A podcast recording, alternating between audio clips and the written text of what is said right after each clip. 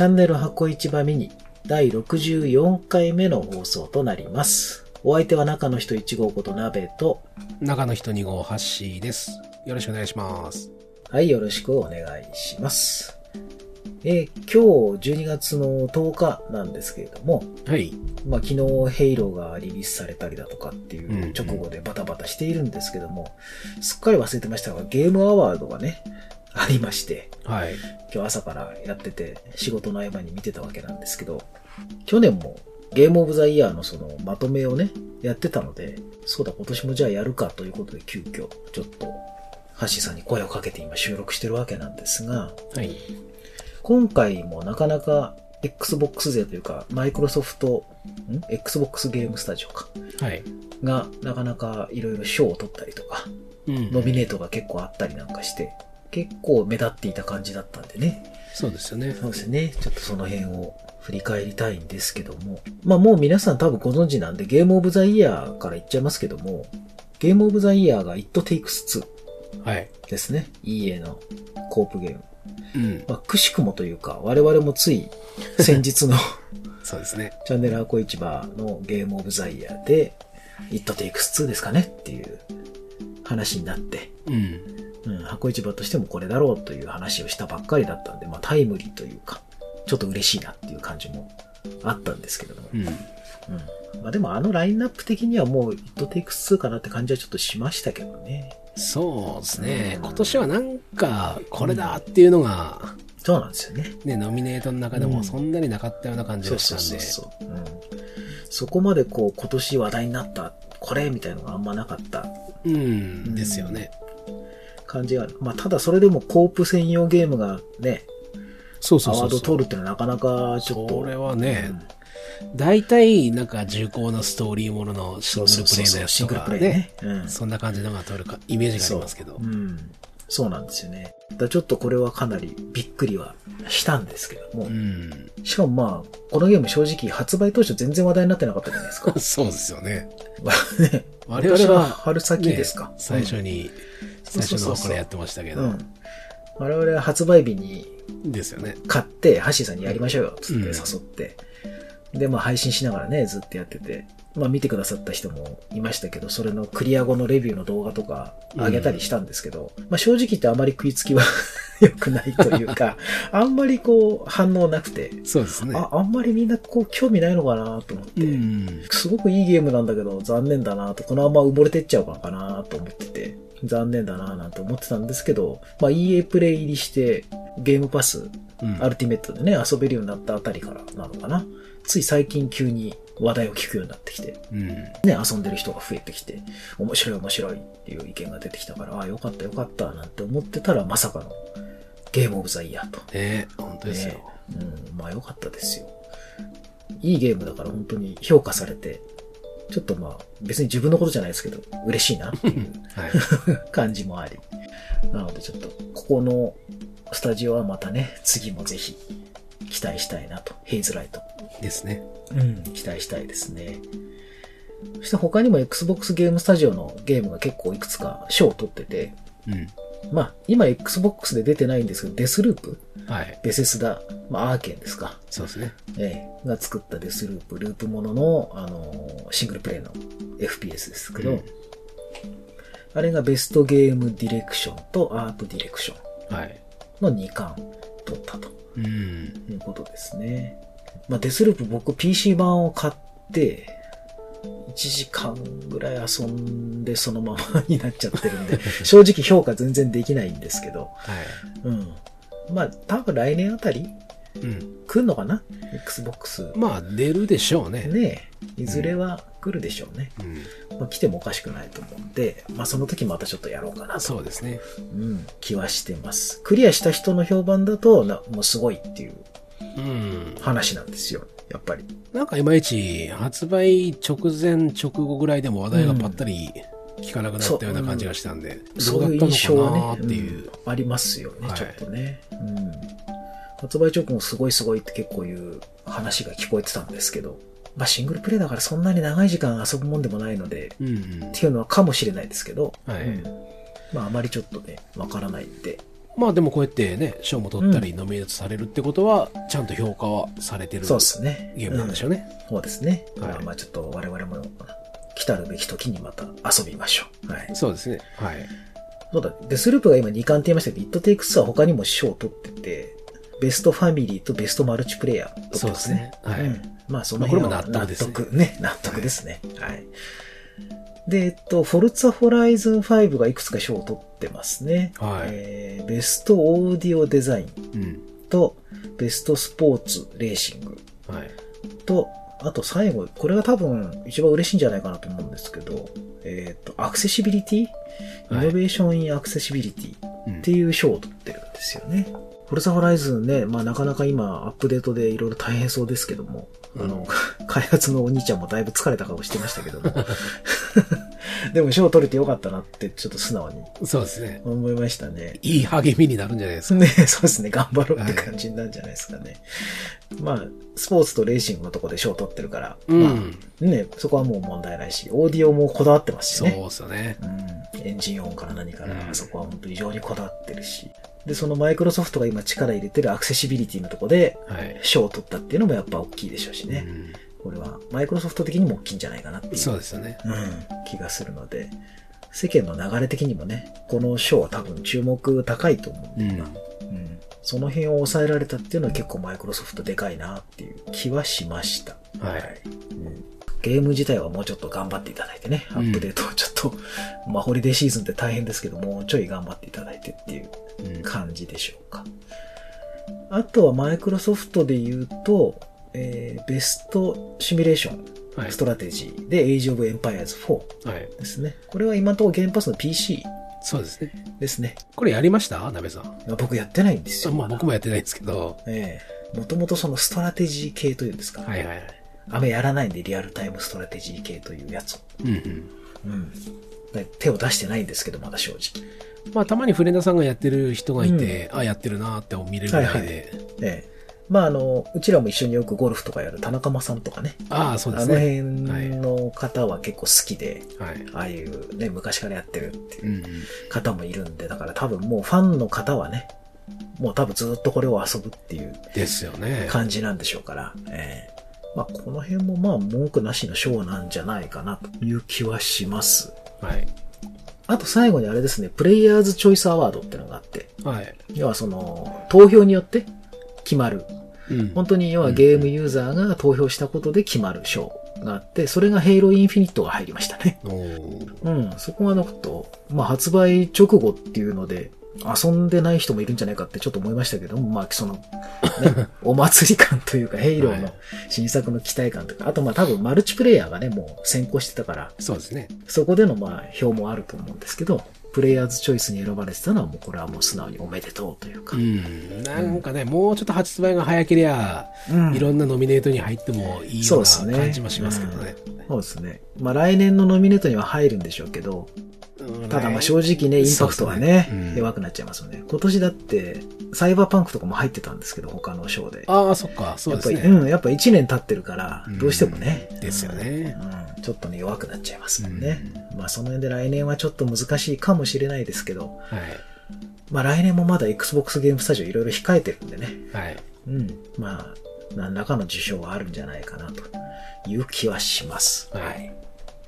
まあそんなゲームアワードなんですけど、いつもそのゲームアワードは、そのショーの発表だけじゃなくて、新しいね、ワールドプレミアのトレーラーが出たりとか、はいはい。うん、そういうのが結構話題になるんで、いくつか私の方でちょっとピックアップをしてみたんですけど、うん来年発売のプラネット・オブ・ラナ。プラネット・オブ・ランナー。はい。これ前も何かの時に、Xbox の何かのイベントの時にトレーラーが流れた、ちょっと忘れちゃったんですけど、はい。あの、横スクロールのね、女の子がなんか機械に乗っかってこう、はいはいはいはい。肩なんか走り回ってるみたいな。うんうんうんなんかちっちゃい生き物とこう交流したりみたいな、ちょっと世界観がすごい綺麗な感じで。はい。まあ、箱一番の動画をよく見てる人だったりすれば、私が好きなタイプのゲームっていうやつですよね、えー間違いなく私買うタイプのゲーム。それの新しいトレーラーが出てて、ちょっとまあ今まで戦闘とかそういうのによったものは出てなかったんですけど、今回ちょっとね、その機械に乗っかって走り回ったりだとか、うん。ちょっとアクション性の高いトレーラーが出てたんで、はい。ちょっとこの辺も期待できるかなとあとそうだ、 Senua's Saga、Hellblade 2。Hellblade 2。はい。ええこれ Ninja Theory のね、期待の作品ですけど、ハッシーさん一作目やりました？まだやってないです。はいやってないですか？これね、面白いんですけど、一応クリアまでやったんですけど、まあ、ええゲームパス、海外だけでしたっけあれ？かな？確か。ですよね。確か国内なはいんですよね。あの、一作目はまだ忍者セオリーが Xbox スタジオに入ってなかったから、うんマルチで出てるんですよね。二作目はまあゲームパスで出るんですけど、あの、精神疾患とかね、はい。そういうものをテーマにもしてるので、あと北欧神話とそういった病みたいなものをテーマにしてるんで、結構なんか常にこう、妄想だったり、こう幻覚だったり、幻聴みたいのが聞こえたりするような、ちょっと精神的に重たいテーマのゲームなんですけど、えうん。それとその忍者セリセオリーの得意の剣撃のアクションー、はいはいはい。が混ざってるっていう感じなんですよ。なのでアクション部分は単純に楽しくて、ストーリー部分は結構深くて暗い感じなんですけど、はい。まあ、今回もまあ前回と同じような精神世界を引きずりつつも、もうちょっとなんかアクション寄りになってる感じのトレーラーでしたけども。ねなんか今日、今回のトレーラー見ていると、なんかでかい巨人みたいなのが、そうそうそうそう。ね、出てきたりとかして。おううん。一応前作もなんかでかいボスとかは。ああ、そうですか。はいはいはい。どこまでがムービーなのか、どこまでがゲームのあれなのかも さっぱりわからない レベルだったんですけど。ゲームプレイトレーラーでしたっけ、これ。ですよね。ええですよね。まあ前作も結構綺麗で、あの、オプティマイズドはいはいはい。かかった時に、確か比較の動画を僕作った記憶があるんですけど、うんうんその時もだいぶ綺麗になったんですけど、今回はもうかなり、グラフィックはもう文句なしの綺麗さだったので、はい。ええすごかったですね。うまいですね。あれぜひね、ほんと一作目からやってほしいです。はい。これ、2出る前にはもううん連続してやる感じでそうですね。やってほしいですね。ぜひぜひ。はい。これは来年出るのかな？どうなのかな？出ない気もしますけど。けど結構長いですよね、これも。もうなんか、うん発表されたの去年いやー、もうちょっと、もっと前じゃない一昨年かうん。とかですよね。確かもう E3 で2回ぐらい見てるような気がうんするようなやつですけどね。まあちょっと期待したいですけど。はい。で、アランウェイク2。おーですねそうですね。つい最近ハッシーさんリマスターをやってましたけど、はいはいはい。アランウェイク2が2023年リリース予定はい。と。まあ今回のトレーラーちょっと、まあ何もよくわからなかったですけど、まあでも前作のあの Bright Falls でしたっけ？はい。のす街の感じのね、ところも一緒に映ってたし、ねね、映ってましたね。あの、 Deer Fest でしたっけ？はいそうです上に旗がこう、はいバーって並んでる感じの。アラン先生がもう実写、ですねこれも、これも多分ゲームのあれですよね、きっと。そうですね、ねきっと。また実写を入れてくんですかね、レメディお得意の。どうなんでしょうレメディ好きですからね、そうね。ね。多分今回もそういう感じでやるのか。アラン先生ちょっと雰囲気が変わったな、みたいな。うんうんだから2023年って聞いて最初、ああ、まだまだだなと思ったけど、よく考えたらもう2022年になるから、そうなんですよまあ1年ぐらい、もうあっという間でしょうね、うんきっと。そうですね。まあ、だから2023年のラスト、12月としても、うんもう2年そうですね。ですから、2年なんてもうね、最近あっという間ですからね。本当に。期待ですね。はい。で、そのレメディ関連で言うと、クロスファイア X。おおそうでした。はい。そうですね。これは、えっと、対戦ものの FPS なんですけど、うんキャンペーンモードがあって、そのキャンペーンをレメディが作ってるんですそよね。うですよね。うん。それが2022年の2月10日にリリースされますよっていうのが決まりましたね。はい。これはもう、もうすぐですね、本当の。もう本当もうすぐなんです。多分、うん気を抜いたら発売されてるぐらいのレベルだと思います。これ対戦が多分対人対戦だけなのかな。協力プレイとかあったらね、本当は嬉しいなってちょっと思ってたんですけど、多分これは。多分対戦ですよね。はい。うん、元が確かクロスファイアっていうその PC のね、はい。ゲームですからね。多分まあ対戦だけなんだろうなと。で、多分キャンペーンもシングルプレイでしょうし、はい。ただまあこのトレーラー見る限りかなり面白そうなのうで、ん。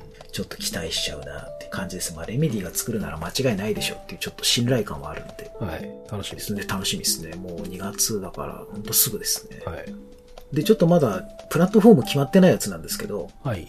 ヤクシスリッターヘッドとというホラーゲームですね。これはもうあの、富山さん、サイレントヒルとか、はい。サイレン作ってて、えっと、グラビティデイズ。はい。あの、PSP かなんか。PS ビータか。あの、飛ぶやつでしょ？そうそうそう重力が発展するそうそうそうねええあれあれ。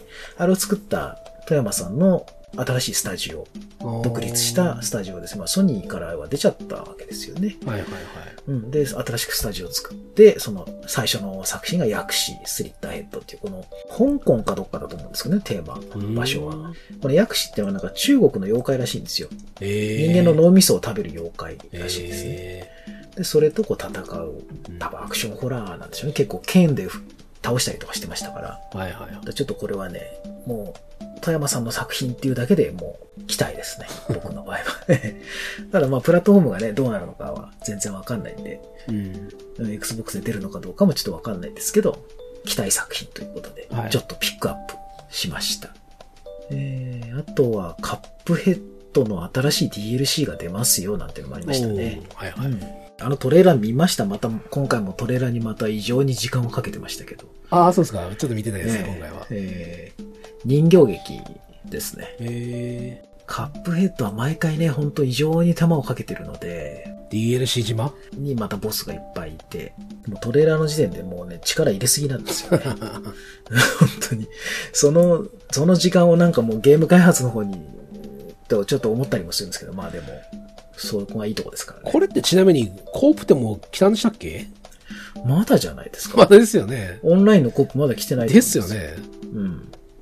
そう、ずっとそれ待ってるんですよね。ローカルだけですもんね、あれ。うん。ローカルはもうできるのは間違いないですけどね。そうなんですよ。僕はほら全然クリアできないんで、はい。もうめげちゃったんで、あの、オンラインのコープが来たら、まあ、めげながらもやれるかなってちょっと思ってたんですけど、その辺も期待したいですね、アップデートね。ねそういえば忘れてましたわ。そうだ、コープ来てないですね、多分。来てんのかないや、来てないと思いますえ。い。や、来たっていうあれが、確か見てないと思うんですよね。記憶なはいですね。ちょっと一応後で調べてきますけど、うんまあ多分来てないのかな？6月30日ですか。半年後ですね。はで、個人的にちょっとびっくりしたやつなんですけどい。、はい。ソニックフロンティア、はいはい。セガはい。ですね。日本のセガさんが、Xbox のリリースっていう告知をしていたんですよ。はい。びっくりして。あ、Xbox 国内で出るんだと思って。うん。というのも、まあ最近ね、Xbox 買った方はわからないかもしれませんけど、ソニックとかって基本的に日本でリリースされてなかったんですよね。うん海外版には日本語入ってるんですけど、なぜか日本ではリリースされてなくって、なんでだろうね、みたいなのずっと続いてたんですけど、今回はソニックフロンティア2022年冬予定はちゃんと Xbox もそのプラットフォームとして発表されてたんで、最近ずっと買ってなかったですけど、それならちょっと買ってみようかなっていう気になったっていうお話です。はい なんかけど、オープンワールドっぽいうん。感じはしますよね。そうですね。なんかね、完全なんか新作だからちょっと、いろいろ変わってるんでしょうし、はい。多分映画のね、今公開また2とかも、あの、ジム・キャリーも来てましたけど、はいはいはいゲームアワーズね。ああいうのもあるから、タイミングとしてはいいのかもしれないですけど、ちょっと期待したいかなと。はい。いやーセガさんちょっといろいろ変わってきたなーっていう、しみじみと思ってたとこでした。はい。あと個人的にすごく期待してた、キツネのゼルダゲームとこと、はい。えーチュニックですね。これがリリース日が決まりましたね。2022年の3月16日。3月ですはい。はい。箱市場でも何回かデモを取り上げた記憶があります。あとうん夏にもデモ来てましたね。えーっと、ウィンターゲームフェストでもまたデモが来るはずなんです。ああ、なるほど。ええはい。今やってるやつね。はい。多分それでまた新しい最新のデモが多分来るはずなんで、またそこでちょっと遊んでみようかなと思ってますけど。うんこれもう発表されたのが確か3、4年前 はい。かな ?E3 で。あの、ちっちゃい二頭身の狐が剣を振ってですよ。もううんまさにあの、ゼルダの感じで、見下ろしのね、はいアクションゲームとして、あ、これ可愛いみんな面白そうって言ったけど、それっきりこう、やっぱり、開発がなかなか時間かかってましたけどう、んうん。これは、やっと遊べると。あと意外とこれ難しいんで、ええ 結構難易度が高くて僕にはね、しっかりしたアクションなんで、その辺も楽しめると思います。はい。ええ体験版来たらぜひね、やってみてほしいなという。で、ついさっきこれ収録前にも話してましたけど、橋さんとは、はいえっとアークライダーズでいいのかな ?2022 年発売の、とまあ、パッと見地球防衛軍。うんすごいグラフィックが綺麗になった地球防衛軍みたいなやつ。そうですね。ね、宇宙から来たであろうロボット的な虫っぽいメカとはいはい戦ってる、うん。本当に挙動の感じとか地球防衛軍っぽいそう感じの。そうそうそう。ね。あれ単純に面白そうですね。そうですね。あれ無料ゲームなんですよね？そうですね。無料ゲームで協力プレイのうん PVE うん。なので、まあ、箱市場的に大好きなやつですよね。そうですねその PVE。うん。4人コープですか？4人じゃないですかね。うん多分。あの見た感じ。まあグラフィックがなんかやたらめちゃめちゃ綺麗で、ねうんえ。綺麗でしたよ。ちょっとびっくりするぐらい綺麗で、いや、このクオリティで遊べるのかなと思いながら、ちょっと、これも2022年なんで、まあ、1年以内には遊べちゃうのかなっていう、はい。楽しみだなっていう。あと、僕が大好きなプレイグテイルの新作、プレイグテイルレクイエムうんうん。ですね。ネズミゲームですね。はいえ1作目は今、ゲームパスにまだ残ってましたっけね。あるじゃないですか？あると思いますまだありますよね。ええで、この2作目ももう原発リリースが決定してるのでうん、2022年ですね。なんか前作はハッシーさんやりました？これもやってない。やってない。あの、まあ、ステルス寄りのゲームなんで、ハッシーさんあんま好きじゃないかもしれないですけど、はいはい兄弟ね、はいお姉ちゃんと弟がそのペストが氾濫してるネズミがいっぱいいるような中をこう、逃げ回るっていう感じのゲームなんですけど、はい。前作はあの攻撃手段がほぼなくて、なんかね、石をね、スリングショットっていうのかな、はいはい海外のパチンコみたいな、はいはいあれぐらいしかなかったんですけど、うん今作なんかボウガン使ってたりとか、えもうちょいこう、す戦闘もやるのかなという気もしてるんですけど、ー、はい。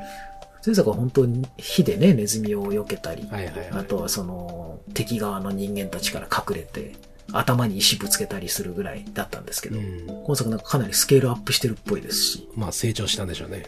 ね。そういうことですかね。はいそういうことですかね。で、グラフィックがまた大幅に綺麗になってたんで、うん。ええこれも期待大ですね。キハッシーさんもやってましたけど、マトリックスアウェイクンズはい。のアンリアルエンジンの5そうですねのデモ。うんううんん。これも今日はかなり話題になってますね。ね Xbox シリーズ XS でも遊べる。うん。これもう本当技術デモっていうから最初あんま期待してなくって、はい。まあなんか一週間ぐらい前でしたっけあれ配信始そう始まったね。ね、ただひたすらあのマトリックスのいつもの数字というか文字がダーって流れてくるあのメインのビジュアルが流れてるだけでう、ん。うん、どうなるんだろうなって、まあ操作できそうだなみたいな。そうそうそうそう。設定があったんでね。まあ操作はできるんだろうけど、うん。まあ、み見るだけというか。そうそうね、なんかムービーをこそうせいぜいちょっと見るぐらいかなうんみたいなことを言ってましたけど。で、実際見てみたら、ちゃんとゲームできる感じになってましたし、ねまあ、まあゲーム内容自体はね、昔のあのレールシューターみたいはいはない感じでしたけど、アンリアルエンジン5すげえなっていう感想しか 出ない感じでしたけど。はい。いやだって僕も見てて、ど、どこが実写でどこまでがね、どっから変わったのかも全然わからないまま、そうですね。これ実写じゃないよなとか思いつつ見てましたけど。そうですよね。まあカーチェイスのシーンはい。からなんでしょうけど、ゲーム部分というかね。うん。でもなんかすごい自然にこう繋がってて、で、カーチェイスのシーンも最初、ムービーなのかなって僕もちょっと思いながら見てて、あ、これ、人間も CG かと思いながら。若干ね、動きがそう思えば硬いかなとかっていう、うん、感じがあるぐらいで、普通に見てたら、あの、カーソルが出ないとね、わからないぐらいですよね。そうですね。判定のところが出ないと。うん爆発とかの表現もすごかったそうし。そうそうそう。本当リアルタイムにこう車がね、はい。壊れていく感じとか、あと敵のほら、弾が当たるとはいはい。分離したりっていうんですか、ええなんていうんですかね。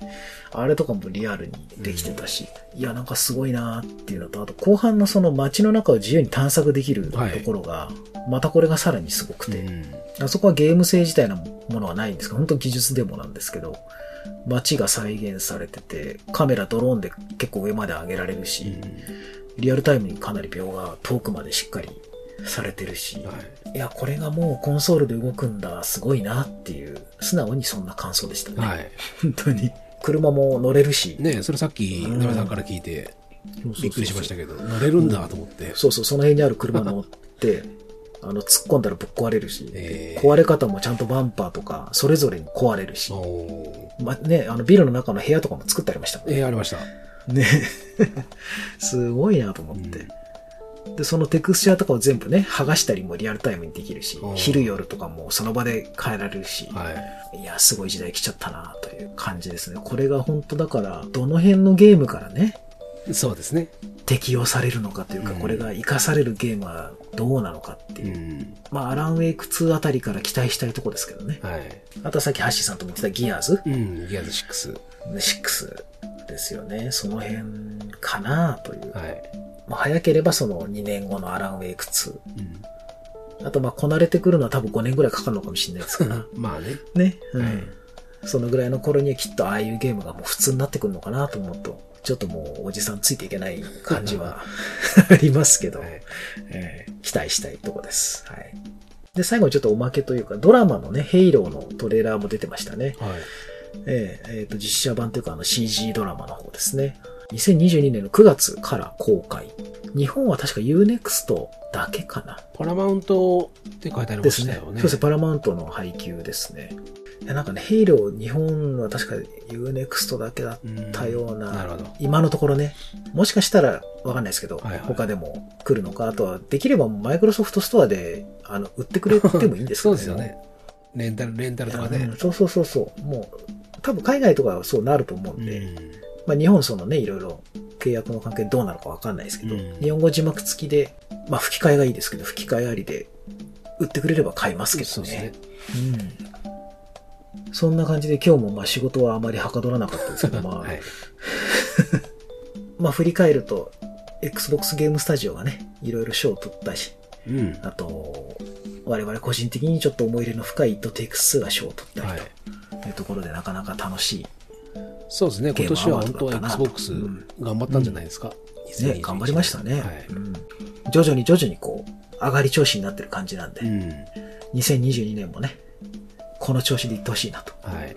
ええまたちょっと年明けぐらいに2022年期待するところみたいなお話を多分すると思うんで、はいはい。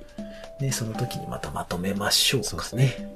はい、では以上になります。最後まで聞いていただいてありがとうございましたあり。がとうございました。